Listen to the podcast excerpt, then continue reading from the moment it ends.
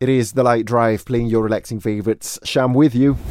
Stories that motivate. Lite Drive Inspire Inspiregram. Just my opinion, I think it's no longer a proper term to call them people with disabilities, especially with their artworks displayed tomorrow. Oh, you'll see it. It's amazing. I mean, it's called the Gifted Art Exhibition in KL, where it showcases talents of artists with disabilities. I saw some pictures of their works already, and it's amazing. One of them shows a deaf artist, Candice Singha Wong's aspirations to conquer the summit of Mount Kinabalu in her acrylic painting of the summit that took her about a month to complete.